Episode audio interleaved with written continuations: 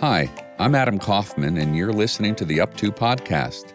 Today, we've invited successful business owner and power broker Umberto Fedeli back into the Up To studio for the third and final episode of our special mini series. Umberto is the chairman and CEO of the Fedeli Group and is also quite active in charitable pursuits. As a veteran of nearly 40 years in business, philanthropy, and politics, Umberto today shares advice about investing and living a balanced life. We're glad to have you back, Umberto. My pleasure, Adam. What time did you wake up today? Which time? For good. What time did you get out of bed? Yeah, first time was 2.30, and I said it was too early, and I took something to help me go back to sleep a little bit. So I slept in, I think, to 4.30 today. Did you get your workout in? Got my workout in 90 minutes today. Awesome. So it's like 3 o'clock now, so this is like the end of your day. This is almost like midnight for you. No, it's starting second shift. Well, I'm so thrilled we're doing this again. This will be our third episode of this uh, mini series. And I wanted to start off with something I've noticed about you. You always seem to be looking to improve your own learning. Where are you growing right now? Like, what's your growing edge? What are you most intrigued by, trying to learn more about? Well, Adam, I really think I wrote a piece once talking about being a peak performer, and I think there's a peak performer. Yeah, I think there's about six, seven, eight things in your life that you need to constantly try to improve upon.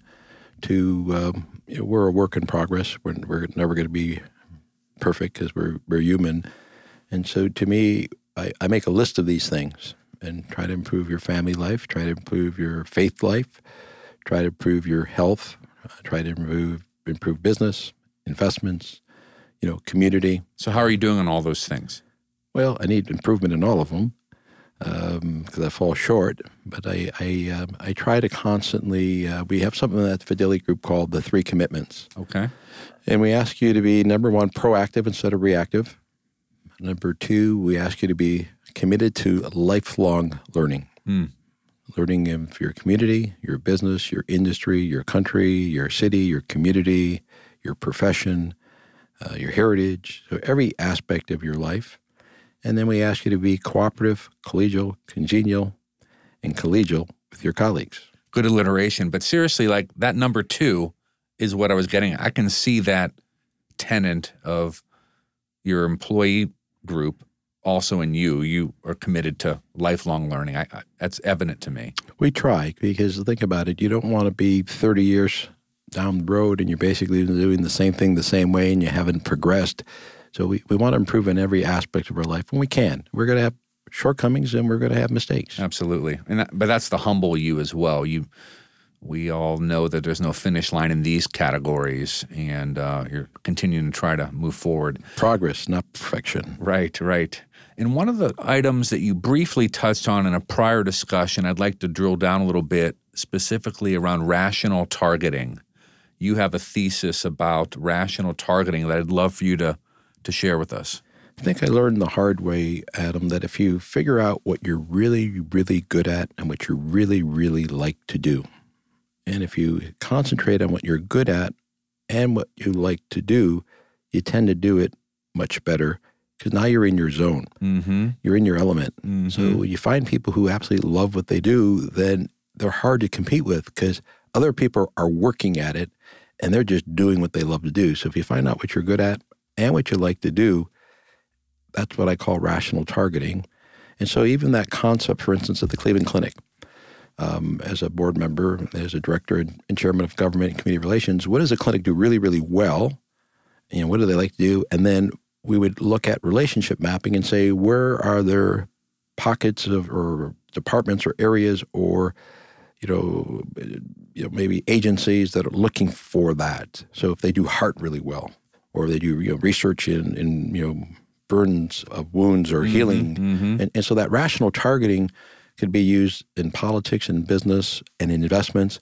So Warren Buffett talks about in investments, for instance, that one of the great baseball players would look at a strike zone and break it down into 72 segments. Wow, 72. And said, you need to find your strike zone. Where are you really, where's that strike zone that you're really good at? So even in life, where's that strike zone where you're really in your element? And then when you go swing the bat, this was Ted Williams, in your strike zone, he had one of the highest batting averages ever. That same concept. So the ra- the rational targeting in this instance it's the entity or you targeting or focusing on something that is a strength of yours. A strength of yours, a passion of yours, uh, an area that you just enjoy, like, good at. So that actually reminds me of Marcus Buckingham. Have you read any of his books? Yes. Um, Discover Your Strengths. Yes. Uh, that was really instrumental for me in my own career. His definition of a strength isn't something we're good at, it's something that makes us feel good while we're doing it. And that's kind of what you just said. So if we can get that rumble in our belly when we're doing something, that is a strength in his mind.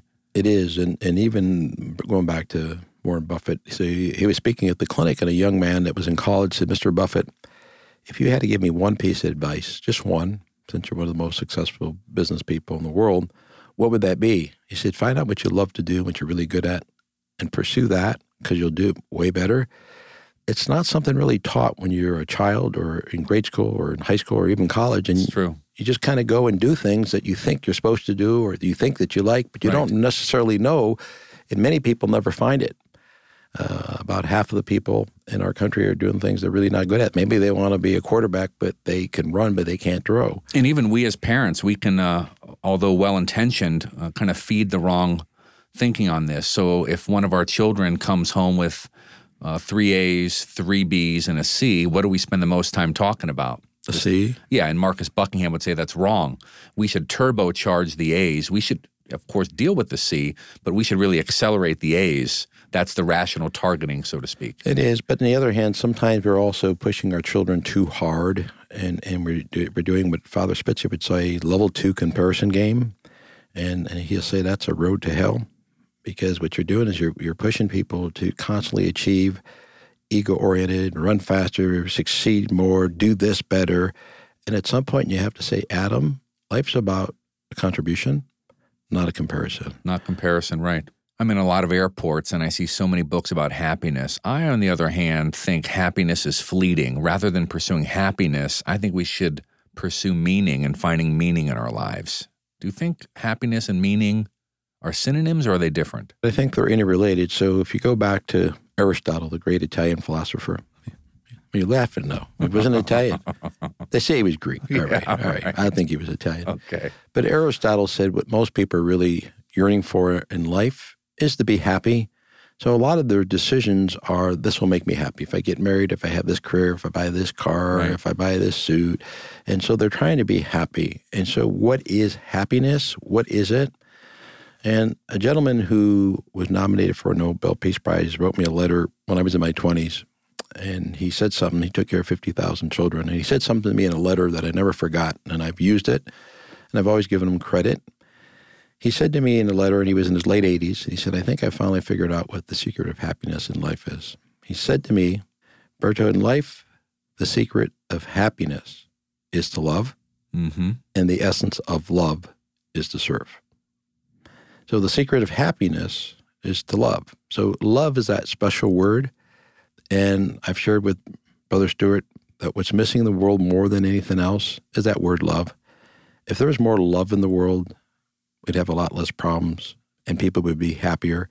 When you look at the love of a mother and a child or two buddies, or you know somebody that's been you know, lifelong friends, friends, an aunt, an uncle, a yeah. godfather. When you just see that special bond, that, infantrymen who serve together, yeah, that fondness, that respect, that admiration, mm-hmm. where they just are comfortable with who they are, and there's that special feeling. Uh, yeah, love for a, a, now that I'm a grandfather seven times, one more on the way. Um, that that that that that's pretty happiness, right? That love. The fellow who wrote you that who was nominated, you'd like to give him credit. Are you able to tell us who yes, that was? His name was Monsignor Carroll-Abbing, and he was an Irish priest that was in the war and happened to be visiting from Ireland to Italy. And the little boy's family got killed, and he took this little boy in, and then took in another child, and then he took another child. Hmm. Ended up with about 50,000 children that he helped. And it was called Boys Town of Italy. And it happened to be located in Italy. And, and he happened to be Irish. And I had the opportunity of hosting him for lunch a number of times. And I visited Boys Town where he took care of it. And it was all about tough love. He would teach him the work, he would teach him discipline. And these were people that were children whose parents had died in all walks of life, mm-hmm. all cultures, all nationalities. And he'd also would say something in an Irish brogue, and then he would do it in Italian. But he would say, he would look up in the star. He goes, For every tear you wipe off a child's face is a star you light up in the sky. And this guy was all about taking care of these children who had lost their family members, right? And and so sometimes you get wisdom. I remember listening to a commencement address from Lou Holtz. Notre Dame football coach, legendary. He was talking at Franciscan University, and the average student probably that was graduating was 21 or 22. He looked at him and said, I've been 22. You haven't been 78. Mm. And there's a certain amount of wisdom that people that have lived longer lives have that you can't have at 22. Undoubtedly. Yeah. Back to the uh, happiness question. I, I feel like happiness is fleeting. Happiness can be fleeting. So, your colleague who helped those 50,000 uh, children, he probably always wasn't happy in the moment when he was dealing with these sad kids, but he had meaning. It gave him meaning. Yes. And so for me, meaning is the is the pursuit that really can be most fulfilling. Viktor Frankl's famous book, Surviving Yeah, man's search for meaning. the concentration. Yeah, exactly. Like that to me, that's what back to your other comment, that's the type of thing our kids should be reading in schools. I think. Well, that is purpose. And so Simon Sinek talks a lot about your why, discovering your why, your Mm-hmm. purpose. And if people discover their why, why am I doing this? Right. You know, well, why? Then they tend to find more meaning in their life and they find more fulfillment in their life. we're going to talk more about your investing strategies. Someone close to me suggested I ask you this question. I thought it was a good one. Do you think morality and capitalism can coexist? Absolutely. Talk about that. Well, there are times maybe things get compromised, but but why can't you be? You said absolutely right away. You've been asked that before, maybe. Oh, many times. I Yeah. think no, because A the- very unoriginal question by me. Well, no, it's not that. It's the world can be ruthless. Business can be ruthless.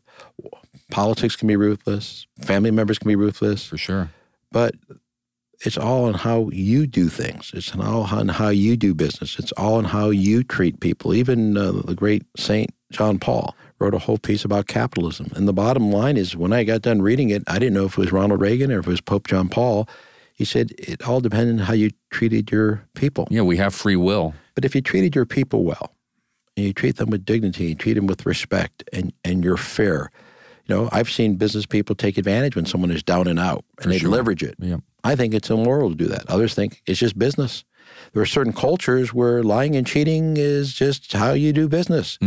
There's other places that we say that's wrong. And so I think what happens is if you can be selective of who you do business with, it's always about the who, right? Who you marry, who you trust, who you do business with. If the who isn't right, the what doesn't matter, right? It's so important. Mm-hmm. And and now as you get bigger, you get less selective. But if you run a, a closely held business or a smaller business, you can be selective who you do business with, customers, who you hire, mm-hmm. and you want people who share your vision, share your meaning, share your why. You'll attract employees who feel that way. You'll attract customers who believe in that. And so finding your purpose of life is so important. If you think about it, we in America, we spend a lot of time thinking about or pursuing money. I think we're all guilty of that at different levels. But we're not supposed to let it drive us. So, how much do you kind of put a governor around yourself? Like, do you ever feel like you're going too hard towards the creature comforts and the accumulation of stuff? Yeah, I think it happens to all of us because we're human. Right. Money's a funny thing because it may be one of the commodities that somebody who's got 75 billion, uh, you know, they're still trying to make more money. You say like, how, like what could you possibly do? Right. I, I think what happens is it's even scripture talks about it isn't money, it's the love of money.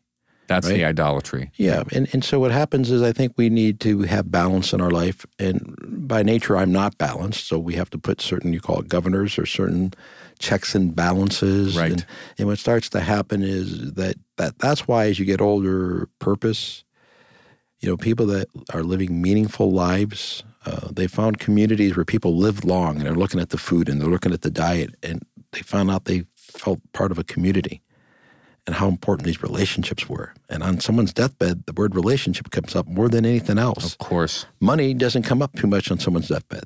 in my old work at Health Network, I used to envy these very successful CEOs who asked us to help them with some medical matter.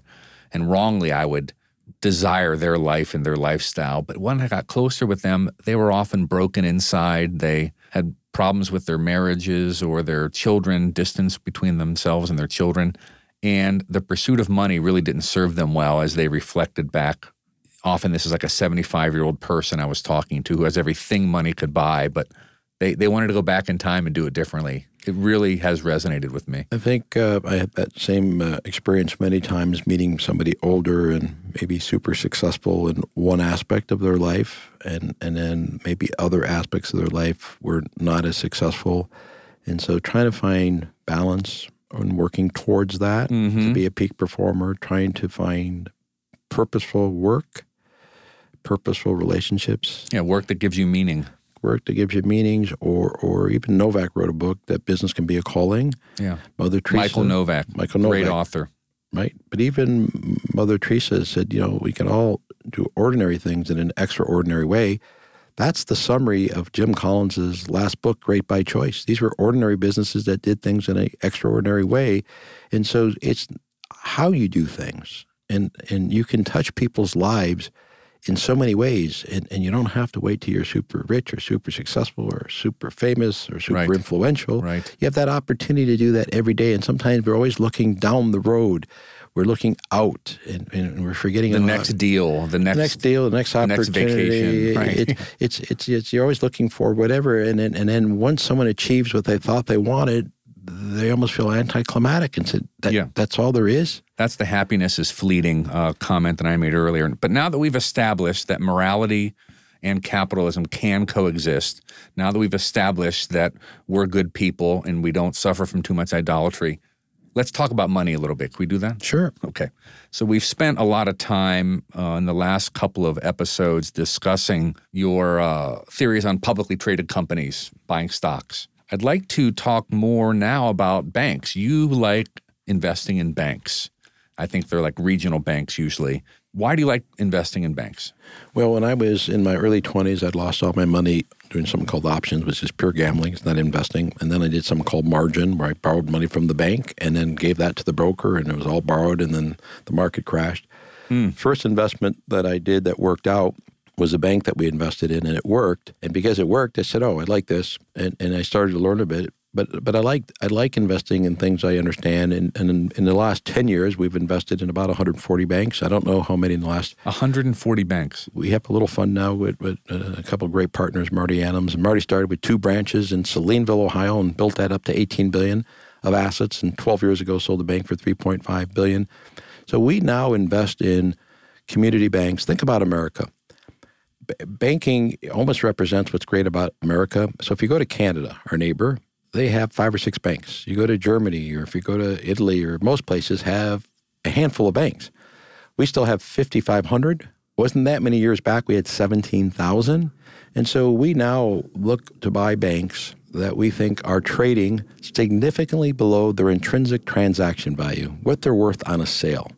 Only when we can clearly identify multiple buyers that we think would be interested in the banks and understanding the catalysts that create that value. So You identify the buyers before you invest? we identify banks that are desirable by a number of people. Why? Supply and demand. Okay. If nobody wants your home, but if you have five people that want your house, the chance your price will go up. So it, it's it's not necessarily knowing for sure who's going to buy it, but you're buying banks that are desirable by multiple buyers. We like to buy them at deep value, where we're buying them below what they're already worth, price to book, price to earnings. And you do this through a fund We that do you've this- already raised money for? Yes, and but we also do it personally when it doesn't you know compete with, with the fund. And I like looking at other sophisticated bank investors because that inherently puts more pressure on the board and management because when they're asking you questions, you know they know what they're talking about. It's funny you watch the big sophisticated bankers because others watch your investing in banks. When you take a position now, it's in the newspaper. So others are watching you too. You're you're on the other side of that equation. Well, I'm just a peasant kid, but we're buying little banks now. So we're we're buying little banks. You know, it could be in the private equity fund where we're buying private banks. It could be 300 million, 500 million of assets. When you think of banks locally, like KeyCorp, who's got a terrific leader in Beth Mooney, they're well over 100 billion of assets. Yeah, we're not buying banks that size. Twenty banks in the Yeah, country. Right. We're buying we're buying small banks. We're buying community banks. Mm-hmm. We're, we're buying banks uh, that that it's the backbone of America as well. Now, I had someone the other day say, "Well, aren't you worried about about some of the disruptors?" And I said, "Like who?" And they mentioned four of them. I said, "Yes," and I own all four of those stocks. Mhm. So that's the other segment. Right. So a lot of fintech companies that are changing the way traditional banking occurs. There's no question, but it's still hard to compete with just the old-fashioned relationships, right? It definitely is. What did we learn from the recession in the U.S.? It wasn't solely about banking, but a lot of it seemed to be around the banking industry. 2007, 2008, 2009. Well, if you study that, the the book Big Short. Oh yeah. Or the movie Big Short. Mm-hmm so if you really think what happened is I got a call one day from somebody and, and at the time Do you believe that that theory is what caused the recession mostly is these uh, it was it was a mortgage swaps? It was a, a big part of it. It's as simple as this. They were loaning money to people who could not afford to buy the home and it became less of a down payment. It had less of a ratio of income. And what started to happen, part of it was also political pressure, right? Right. It was it, politically correct to loan to certain demographic groups. But think about this. I get a call from a guy, and I think it was a Pope Benedict who wrote an encyclical, but he was writing about what happened in the recession. So this reporter calls me from some national or international source, says, Hey, I'd like your comment about what Pope Benedict recently wrote. And I said, Well, I'm not a theologian. And I haven't read it yet. There's an article in the, in the journal. Back then, I wasn't reading it on an iPad. Today, I am, so I could read it very early. The Wall Street Journal you're talking about. Yes, and, and, I read that earlier, and I read Barron's early in the morning. And, and I said, uh, All right, let me read it. I'll get back to you. He goes, Well, can I just put me on hold. And I said, if you don't mind waiting, then I got to read it. He said, What do you think? I said, Oh, I, I agree with the Holy Father. He said, What's that? He said, This was a moral crisis. See, I wouldn't loan money to you if you couldn't afford the payment and you didn't have the down payment. And I would say, Adam, listen, you don't have enough money down, you don't earn enough money, right? And, and so they were loaning money out because they didn't care because they were selling the mortgages. And those people were selling the mortgages. And what happened is if you treated that person like they were your friend and your neighbor, then we it was a moral crisis as much as it was a financial crisis. Back so, to our free will commentary. Yes. Can capitalism and morality coexist? It can. And so now the question is do you blame those who wanted the American dream and wanted a home? They just want what everybody else wants. I would say they were part to blame because you also have to have the ability to afford something. On the other hand, the people that knew what they were doing, they didn't care and they had no money down. You didn't have an income. If you missed one payment, you couldn't. You couldn't. You, your wife didn't work. You didn't work. You might lose the house because they were selling the mortgages. Right. We had a local bank that was making a billion a year in subprime business. Okay, but they were using outside brokers. They weren't doing their own underwriting. It's classic Big Short. It's un, almost unbelievable what happened. Well, you're clearly passionate about banks. Are there any other industries right now that you're beginning to delve into and try to learn more about? Is there something captivating you beyond banks? Well, there's no question that we've been fascinated about these cloud based disruptors, these fast growth companies that are, are going to change the world. Mm-hmm. Uh, the future Amazons, future Facebooks, future Googles, Salesforce, uh, Salesforce, uh, PayPal, uh, Microsoft is making so much money now in cloud based. Microsoft, uh, ServiceNow. Uh, we have about 27 positions in these. We studied the most successful companies and said, all right in the most successful companies that really succeeded, let's see what existed. It's like studying uh, Covey, Seven Habits of Successful People. Right. It's saying, all right, forget about what I think, forget about my opinion. Let's study what factors existed where there was incredible success. Then take those factors and say, okay, how do we apply those forward? Now, it's easier looking backwards mm-hmm. than going forward and trying to take these factors that we found and see what goes forward because sometimes the disruptors get disrupted. It's like going to confession. It's like as you've to, said, it's like going to confession, but but reflect predict, backwards and then learn from it for going forwards. But predicting the future of how things are going to happen, I don't know. I still have a hard time understanding the concept of driverless cars. I talked to you about autonomy. It's going to be big, my friend. It's going to be big. And we just invested in a company with a super smart young man in the Silicon Valley that, that does, you know, like robots for offices, this AI learning. I don't understand it all, but here's what I do understand. When I call information and my kids say, Dad, you looked something up online, it's not a person, that's a computer that comes online. And so what's going to happen is there's going to be more robots, computers, automation to do things with less people. Now, I feel like I'm watching the Jetsons back when I was a kid. That's right. I've just loved, though, how you're always learning. I, I can see it in just the way you live your life and the things you write about in your columns. Recently, uh, Fay Vincent, who was the baseball commissioner, I guess he's sick now, but in the Wall Street Journal, he wrote this spectacular piece on the importance of learning and the youthful process of learning now that he's 81 but being able to like learn like a child again and I have not stopped rereading this piece. And I just feel like you you live that too, and you're you're not, thank God, sick, but you're always learning. You're never satisfied with what you know. Do you have some favorite things you seem to often draw from? The one I just gave you, that when Monsignor Carroll Abbing wrote the, the secret of happiness and the whole idea of love and, and that when, letter he wrote you? When he wrote me that letter I, I must have sat there and like like hyper focused and read it i don't know over and over and over. It just hit me mm. at a certain time and and i've used it so many times you know because uh, you know certain things hit you at different times different ways. Absolutely. It strikes a chord in the moment and you know and it's sometimes also how we learn it it's like you can go to church and read the same scripture passage, and all of a sudden it'll hit you a different way at a different time, and depending on where you are you in your own life. Yeah, what's going on, and, and, and but the whole idea of continually trying to to learn and improve, I think it's part of uh, our life journey. Who do you look up to? In different areas, different people. So so if you look at people who have lived extraordinary lives, uh, you'd have to talk about Mother Teresa and John Paul.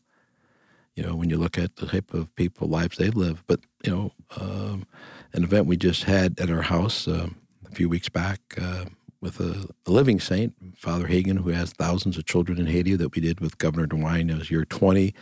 Here's a guy that was the chaplain at Princeton and takes oath of poverty, chastity, obedience, and takes care of children. And half these children die before they're they're five, and they live in horrible poverty. And he lives with them. He's dedicated his life to living among them. Yeah, I, I, I look at people like that, and I admire what they do, and I, I feel terrible because I just don't feel that I could do what they do, and I feel that I'm living this American dream, and we have all these nice things and the way we live in our country. We we don't have all that suffering. So when people are helping people like that, or even nurses.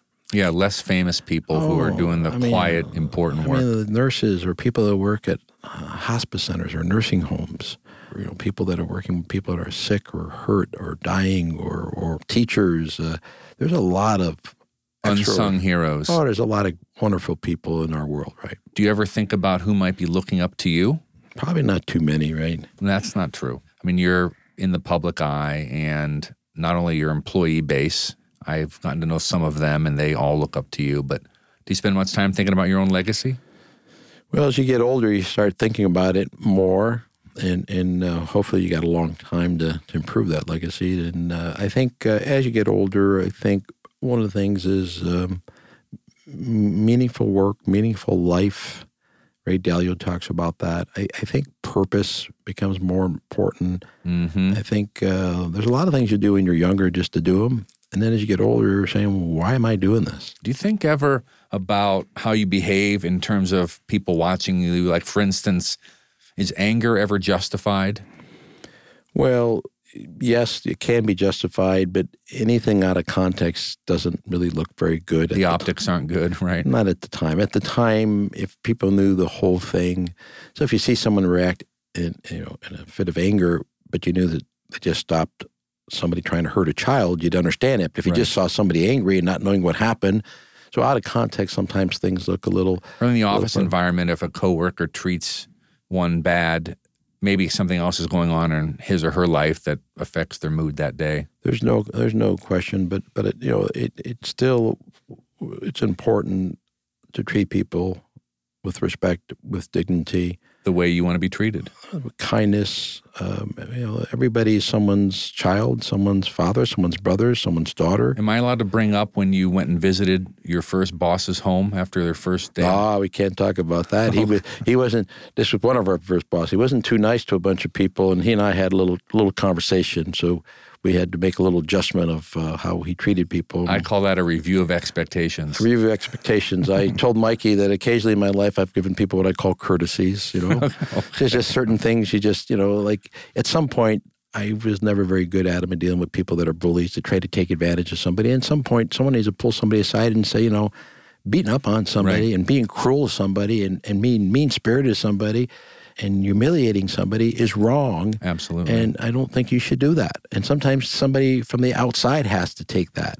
Uh, it's it's wrong. No yeah. one has a right to be nasty and mean and treat people with terrible uh, anger and, and Right. screaming and yelling and, Short sightedness. and being abusive. Bullying is a terrible thing. back to how people watch you and read about the moves you make in banking and so forth. Have you ever thought about publishing your own newsletter? I know we've talked about newsletters you like to read or publications like the Motley Fool you turn to. Have you ever thought about creating your own subscription service of some kind with all the research you and your team? We thought about it. You know, we have some people who help us write things, and we publish little parts and things, and, and sometimes they just haven't taken the time to to organize it, and You do it all for free though. I bet people would pay for your research. maybe a nickel or a dime or something. I don't know. Maybe, a even quarter. Maybe a quarter. Maybe a quarter.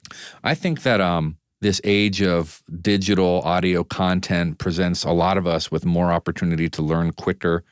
Do you think that your next 10 years of investing versus like the last 10 years, how is it going to change in this digital age?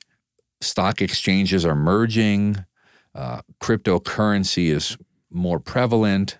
Have you thought at all about how the world of investing will change in the future? I think it's important. The reason I think investments are fascinating is it takes so many aspects of someone's life. You have to understand politics. You have to understand what's happening with uh, people's habits. You have to understand business. You have to understand psychology, sociology, how things are done. And I just think things are going to be, I'm not sure how they're going to change exactly. And once you accept they're going to change, you can deal with it, right? What's Instead not- of fighting the inevitable change, yeah, you right? don't fight it. But what's not going to change is relationships. You know, certain people skills. You know, though that's not going to go out of out of fashion. So you know, I remind people, and I have a hard time picking, for instance, retail and what fashions are in. And people say, "Oh no," I said, "Is that a fashion or is that a trend? Or is that a brand?" And I just remind them of leisure suits. And they look at me. I said, I, like, they, like, look at leisure suits. Go back to this. Like, people wouldn't wear them today. Most of our podcast listeners won't even know what a leisure suit is. Uh, I will, but I use this same uh, topic to talk about Vans shoes. We have three teenage kids. All three wear Vans. They were popular back when leisure suits were popular, Right. and they remain popular today. And I think they're very basic, somewhat ugly, checkered shoes. What about hair length? Now it's okay to have short hair. A lot of guys shave it, but it wasn't that many years ago where they had long hair, right? We have Michael Jordan to thank for that. He made uh, no hair cool. yeah. So I mean, things do A change. good but, thing for me. but things will happen faster. To me, it's fascinating, right? Even though I don't understand it all, I don't. I clearly don't. I, one day I was going home and someone drove me, and our gates were closed. I didn't know how to open the gate. Then I came to the garage door. I didn't know what number to punch in. And then the alarm was on. I didn't know how to do that. And then I didn't know how to turn on the TV. And I'm thinking, I only got into the house and I didn't even know what I was doing. Yet you're investing in Amazon and other AI Amazon, companies. I don't, unfortunately, I missed that one. But we have Google and we have Facebook and we have PayPal and we have Visa and we have two payment companies in Brazil and, and, and, and Shopify and ServiceNow. Uh, it's unbelievable. Shopify, yep, right. Do you think that there are some industries, you mentioned the cloud computing, anything else that in the future we should all be thinking about as a new investment opportunity? I think this whole AI learning and, and having kind of office robots or office computers, uh, I think that whole area is going to grow. And I think it's going to be the disruptors are going to disrupt, and there are going to be industries that are going to be disrupted. Mm-hmm. There's just certain industries that are going to have a hard time because the way things are done, and there's other industries that are going to be the beneficiary of those changes. So trying to understand the trends is also important. Now you get other people to tell you there's certain things that never go out of fashion.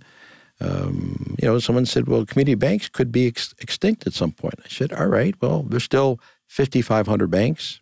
And, and it's possible that they're going to go down to a thousand banks, and and there's going to be consolidation, and, and there's going to be more payments through the internet, and there's going to be more ways to do things through different currencies and different ways.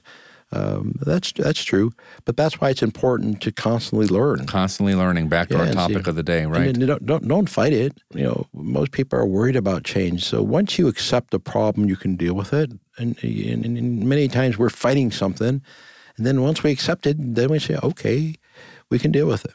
One of the things we haven't yet talked about today, but uh, we have in the past, is your multifaceted life, not just your business and investing pursuits, but also your charitable pursuits and your civic engagement, let alone your active family life.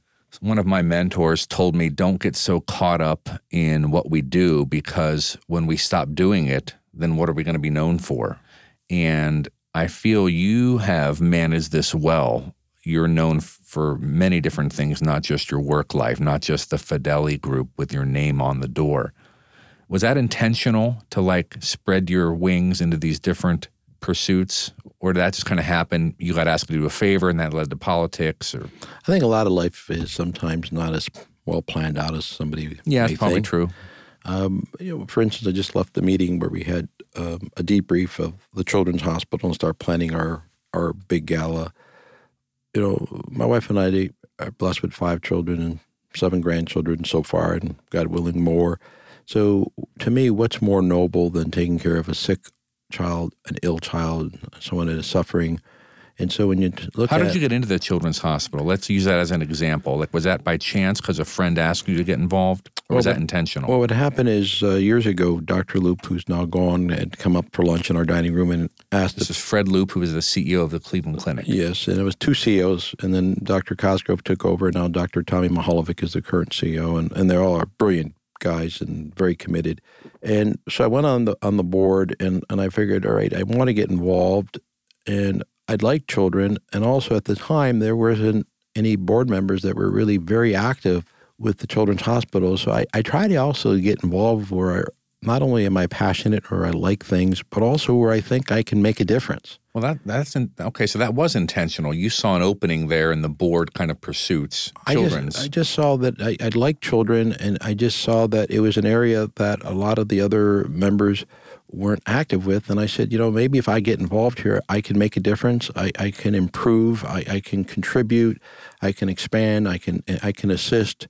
It's an area that I liked, and an area that I saw where there was a need. there was a need and I could I could make a difference. And so sometimes I don't get involved in certain big things. It's not because they're bad, but I don't know how much I can move the dial and, and so how much more impact am I going to have with a huge organization that that's being supported. And, and so sometimes I like to find things that are just uh, almost like finding um, a rare stock that maybe not everybody else in the world is following. Maybe something that isn't as popular or something that isn't uh, uh, as exposed. Is it a little bit like being a bigger fish in a smaller sea, like the children's hospital? You could be the big fish. Not that you wanted to be big, but you wanted to have an impact. I think, it's, I mean, it's sometimes you have to say, all right, am I doing this for ego or am I doing this because I think it's it's mission driven or, or I can make a difference? And sometimes you have to reflect. And, and, and so at the end of the day, if you're really making a difference and you're improving someone's lives or helping out and, and, and the greater good is being accomplished, then I think, and also you have to have an interest in that area, right? Of course, it's got to be a passion of yours. and so you have to have an interest. And I, I when you look at an innocent baby or a child suffering, uh, it's hard. Now, on the other hand, uh, when you see people on the opposite extreme at a nursing home, Yeah. or elderly that now are Or, a or different addic- addicted patients. addicted, and there's other people. So, so there are so many needs and so many causes. Is if every person just got involved with one thing, and you multiplied all the people that got involved with one thing or two things, and then everybody can help out a little bit. That's what I try to do. I try to match up people's passions with needs. I don't try to sell every need to everybody. It's the rational targeting and Yeah, that's right. relationship mapping, right? Good. Yeah. Good. See, I follow your lead. I met you 15 years ago, and now I'm trying to do what you taught me to do. What do you think this serving of others does for you? You're serving others through the Children's Hospital or through chairing the mayor's campaign for reelection. I think What does what- that do for you? I think what happens is when you really, you know, you, what you talked about uh, Frankl's book, Man's Search for Meaning. I think what happens is that you ultimately find out that you're probably the happiest and most satisfied when you really have been able to do something for somebody else. And and so Absolutely. you know, we're human, so we're going to be selfish. But when you really you look at that mother who takes care of that child or that person who helps that other person out, what ends up happening is you're doing the greater good. You're being that servant leader, It feels good. but ultimately you feel better because you supported something or did something for somebody else that made a difference and it was the right thing to do and you also benefit by helping somebody else or doing something by, for someone else right so it's a learned behavior right we have to practice it and do it I call this relationship equity. You're building equity in a relationship. You can make a withdrawal once in a while, I can ask you for a favor, but I want to be more on the deposit side. And especially when you can really do it, where you don't care about the equity, you're doing it because you say, you know what, I, I've been so fortunate. What do I need if I can help somebody else out? When you look at the philanthropy that Americans do, more Yeah. than any, Highest per capita in Oh, the world. It's unbelievable. And the super wealthy, once they have so much success, they start thinking like they become so generous. Look at, at you know all these billionaires The who Giving Pledge. Have you been asked to participate in the Giving Pledge? No, I haven't been asked because those, those are Bill- for those are the real big guys, Bill Gates right? is going to call you pretty soon. You better watch your mobile probably phone. Call, he'll probably call other people before he call me. But but the idea. Now I don't like to be part of a crowd. So so I, you know what Bill Gates does or what other guys do. To me, it's it's about uh, becoming the best version of you, Absolutely. not that Not to compare, right? No, because what happens is if Bill Gates is worth a hundred billion and you're not, does that mean you shouldn't try to do your own thing? I mean, I mean, you're not. Is he more important than, than Adam Kaufman? Right. We we try to talk to our children about the importance of philanthropy and doing for others, but we could only talk about it so effectively at the table. It was only once we took our kids to a inner city church that was doing certain activities outside the church hall for that underserved community and they saw the needs there and then they decided to give their $25 or their $14 it was like the experiential memory of being there that led to the inspiration for them to give. So, yeah, at whatever level, that's what creates the meaning. Hey, listen, sometimes it's just being nice to somebody, right? Absolutely.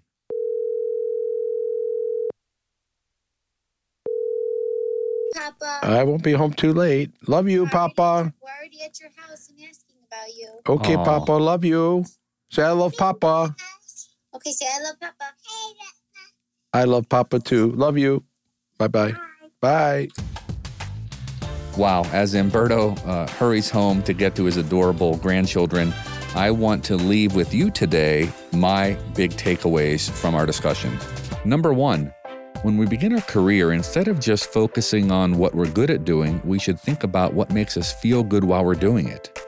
Number two, Umberto's point that the secret of happiness is love, and the essence of love is to serve others. Number three, each of us can do ordinary things in extraordinary ways. Number four, purpose and meaning become more important the older we get. Number five, we are often most satisfied when we serve others. I'm Adam Kaufman, and I'd like to thank you for listening to part three of our special mini series with Umberto Fedeli.